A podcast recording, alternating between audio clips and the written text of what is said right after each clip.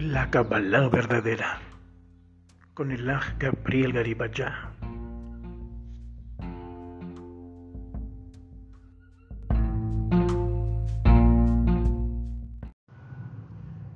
Uno de los primeros audios que hicimos en este podcast fue en torno a si el universo es el creador de todo. Y es que pues todos sabemos, queridos amigos y hermanos y hermanas y amigas, que hay personas que buscan la espiritualidad, pero buscan una relación que parece personal, pero que al mismo tiempo quiere ser impersonal, llamándole al creador la naturaleza. Porque cuando uno indaga en sus pensamientos, habla con ellos, la mayoría de ellos ha sustituido el decir yo le pido a Dios por decir yo le pido al universo. Y de ahí ha alcanzado niveles en los cuales hay quienes enseñan incluso que no hay que pedirle al universo, sino que no nada más, no pedirle con humildad, sino pedirle casi con autoridad para que el universo nos dé lo que queramos. Que porque si no estamos convencidos no nos va a dar el universo lo que queremos, que para eso está prácticamente. Hay maestros de Kabbalah que lo enseñan así, pero dicen el nombre de Dios. Y dicen, no, pues tú, tú vienes a reinar y tú pídele y te lo, casi casi te lo tiene que dar dejando fuera el, el pedírselo de favor, la plegaria, el ruego, el ser temeroso ante el Rey del universo, el ser amoroso, el saber que no nos merecemos nada de lo que tenemos. No nos merecemos nada de lo que tenemos. Muy pocas veces agradecemos por todo lo que tenemos y rara vez agradecemos por lo que tenemos que no nos merecemos. Aquí claramente está una división entre lo que es en verdad la espiritualidad, que debe de estar enfocada al creador del universo, al único Dios creador del universo, a nuestro Padre, y esa espiritualidad que no tiene necesidad, supuestamente, de tener un Padre. Y de que lleva una relación con la naturaleza como de un almacén en el cual ni siquiera se tiene que pagar por los productos que se obtienen de la tierra. En muchas culturas prehispánicas se adora a la tierra, se le llama la Pachamama. Y muchas personas en el mundo, en las redes sociales, vemos que dicen, si yo le agradezco a mi madre tierra. Técnicamente la tierra no es nuestra madre. Tenemos solo un padre, que es el creador del universo. Y el creador del universo Dios, al ser Dios, vamos a decir que no es ni hombre ni mujer, pero nos da el nacimiento con todo el amor de una madre y con todo el amor de un padre. Él es todo eso, porque Él es el amor. Y Él nos derrama su amor a través de una mujer y a través de un hombre. Y cuando decimos que la naturaleza es nuestra mamá, estamos, estamos siendo blasfemos. Es cierto que hay que reconocer las bondades de la tierra, pero no hay que adorarla. Eso es idolatría total. De ahí vienen los ídolos, los muñequitos de la lluvia para que llueva, los muñequitos del fuego para usarlo y controlarlo. Eso era ignorancia de muchos pueblos y de pueblos que si realmente nos vamos en sus historias, pudieron haber recibido la palabra del Eterno y no quisieron recibirla, porque la palabra del Eterno es antes de la creación del universo. El universo es creación. El universo no ha estado siempre ahí. Aunque las escrituras son ciencia y la ciencia verdadera emana de ahí, y todas las conclusiones a las que han tardado tanto llegar los científicos, también porque así está escrito, así es su tiempo, todas emanan al final de las escrituras sagradas, de la Torá, de la Biblia.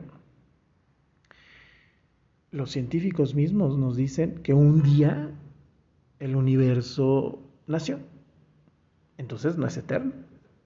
Si un día el universo nació, si un día el universo tuvo un nacimiento, ya no es eterno. Y si un día el universo nació, entonces es finito, porque todo lo que nace tiene que morir. Pero los mismos científicos evaden ciertas formas de decirlo para que no toquemos Dios, para no llegar a Dios y decir, ah, pero entonces el universo es Dios. Pues no, no lo es porque nació. Y si nació, ¿quién lo hizo nacer? Así solito. Una de las grandes extrañezas de la ciencia que ellos no se pueden responder es, ¿por qué todo nació de repente? Eso es poco científico, eso es lo menos científico que puede existir, que un científico nos diga, no, pues así nada más, un día, un día que no era un día, que no era ni el tiempo, ni el espacio, ni nada. ¿Quién sabe? En la nada un chispazo hizo que estuviéramos todos aquí. Y además tardó miles de millones de años y dices, ¿en serio? Eso no es cierto. Pero por otra parte, aquellas personas que dicen, no, tú, tú casi exígele al universo, porque si tú, si tú pides humillado y agachado, pues eso no. Eh, no digas ojalá, no digas Dios proveerá, no digas Dios mediante. No, sí, las escrituras dicen que uno debe de decir, si Dios nos lo permite, porque por mucho que estas personas, con todo respeto, muy erradas, por su egoísmo, por su amargura de Dios. Son personas que quizá alguno de ustedes o nosotros, bueno, yo nunca pasé por eso, pero sí por esa, esa pregunta de decir, ¿por qué Dios no me ayuda en esto? Pero es que es falta de conocimiento de la palabra y en eso nos ayudan mucho los sabios de Israel para entender de verdad quién es Dios. Porque todo esto fue desvirtuado por Roma, porque Roma venía de una enseñanza y aún hasta ahora pagana y nunca quisieron aprender de los judíos, que el Eterno los bendiga, porque por eso, porque siempre ha sido el enemigo de Roma, el pueblo judío, por X o Z. El creador creó al universo. El universo le rinde alabanza al creador, al único Dios de todo. Por eso el Salmo 150 dice, que todo, todo lo que respira alaba ya. El universo respira, el universo está pulsando, el universo se contrae y se expande. Infinitamente, no. El universo va a tener un fin. Y hoy, ahora, tú lo puedes buscar. Hay científicos que afirman que el universo se va a acabar un día, que el universo incluso va a volver a lo que fue en el inicio, se va a contraer, va a implotar. ¿Y luego de eso qué? Así nada más. ¿Dónde está la ciencia en todo eso? Porque les da miedo decir, es que hay un Dios, es que hay alguien eterno, que es nuestro Padre. El 99.99 de las personas que no creen en Dios no creen porque no les cumplió un deseo en el momento y la hora en que ellos lo pidieron, estando siempre quizás devotos o no pero están errando su forma de percibir y de entender y de comprender quién es el Eterno. Las personas que no creen en Dios creen que el único mundo vivible es este, que no hay un mundo venidero, y entonces todo lo enmarcan en ese esquema y dicen, ¿cómo no salvó a mi niño? ¿Cómo no salvó a mi madre? ¿Por qué se la llevó? Porque tienen la idea de que esta es la única realidad existente y que no hay más desde ahí no hay un conocimiento de Dios ni de su palabra, porque hay un mundo venidero, porque hay un mundo más hermoso que este mundo, porque hay un mundo más real que este mundo. Este mundo que vivimos es un paso, un pasaje, una estación en el, en el tren de la vida que nos dio Dios, en el que nosotros venimos aquí a aprender a tener emuná, a aprender a tener fe, porque la fe, cuando el Eterno vuelva, cuando el Eterno esté con nosotros y nosotros con Él, ya no va a ser necesaria la fe en ese sentido de creer en Él, porque ya vamos a estar fundidos con Él, ya lo vamos a ver. Ya solo va a quedar esa parte de la emuná que es la alegría de saber que el Eterno siempre ha estado con nosotros, pero que nosotros no queríamos verlo, ver lo invisible. Que el Eterno se oculta modesto y humilde en toda su creación. Entonces nos admiramos de los pajarillos que cantan, de los árboles, de las flores, de la lluvia, del calor abrasador, del frío congelante y decimos qué grande es el Eterno. Él está ahí dejándonos todos esos regalos. Cada invento de un científico, cada éxito de un empresario, cada hijo que le da una familia, ahí está el Eterno, con el amor de una madre y con la firmeza de un padre, porque de, de Él proviene todo lo que nosotros somos. Pero nosotros venimos aquí a aprender, a equilibrar todo eso, a armonizarlo más que nada a entender quiénes somos, que no hay nada malo en nosotros, sino que hay que transformar eso que nosotros tenemos considerado como malo para hacerlo un beneficio, porque el Eterno todo, todo es atributo y todo es bondad. Que si nosotros estamos desbalanceados, desbalanceados y desubicados es porque nosotros como seres humanos nos hemos estado haciendo daño desde que el ser humano es ser humano.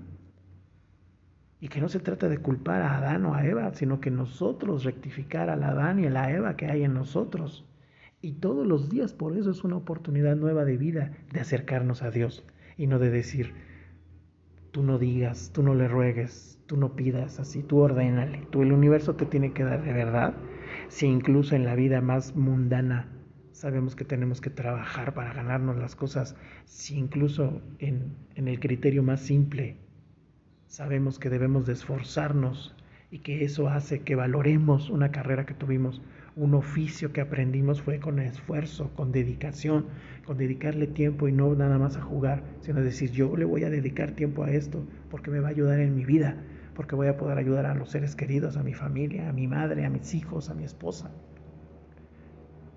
Si todo fuera fácil, peor valoraríamos las cosas. Es por eso que hoy las generaciones son más frágiles, porque todo se pone más fácil y los padres les facilitan más las cosas. No hay ni siquiera un aprendizaje de, mira, vamos a dedicarnos este tiempo a esto. El esfuerzo tampoco quiere decir una esclavitud. El esfuerzo tampoco quiere decir sufrir. El esfuerzo quiere decir que dedicamos un tiempo a, que, a concentrarnos en eso. Si voy a dedicar mi tiempo a trabajar, ese es mi esfuerzo, concentrado en trabajar. No es tiempo de estar yo pensando en mi vida. Es tiempo de dedicarme a los clientes, a mi actividad, a coser, a tejer, a hacer un mueble, a hacer cálculos financieros, a llevar bien la contabilidad de una empresa, ahí mi mente y mi cuerpo está trabajando en adoración al Eterno porque ese es un tiempo en el que salgo de mí para servir a los demás y que además me va a retribuir en un sueldo que me va a ayudar en mi vida. Nosotros no somos nuestro trabajo, nosotros somos hijos del Eterno, hijas del Eterno, y el trabajo es necesario para mantener nuestra mente productiva para que nos sepa muy rico llegar a casa y decir, vamos a orar, vamos a darle gracias a Dios, vamos a leerle salmos. La vida desconectada de Dios es la más desgraciada. O sea, una persona sin Dios no tiene gracia. Por eso se le llama desgraciada. No tiene temor de Dios. Y no saben la maravilla que es el temor de Dios. El temor de Dios es esa, ese asombro ese que en inglés le llaman behold, ese estado de, oh, esto es, ¿por qué el Eterno es tan maravilloso? Qué maravilloso es. El nivel más abajo es decir, ay, la naturaleza, qué maravillosa es, pero cuando tú lo elevas y dices, qué maravilloso es el Eterno con su naturaleza que creó. ¿Cómo es posible que haya tantas estrellas? ¿Cómo es posible tanta arena en el mar? ¿Cómo es posible que haya gente ahorita viviendo como nómada en los desiertos del Sahara y otros que les guste vivir sumergidos bajo el agua, trabajar buceando. ¿Cómo es posible que haya gente tan diferente? Gracias a Shem. Él es el creador de todo. Él es el que nos dio nuestra naturaleza y Él es bueno y benefactor.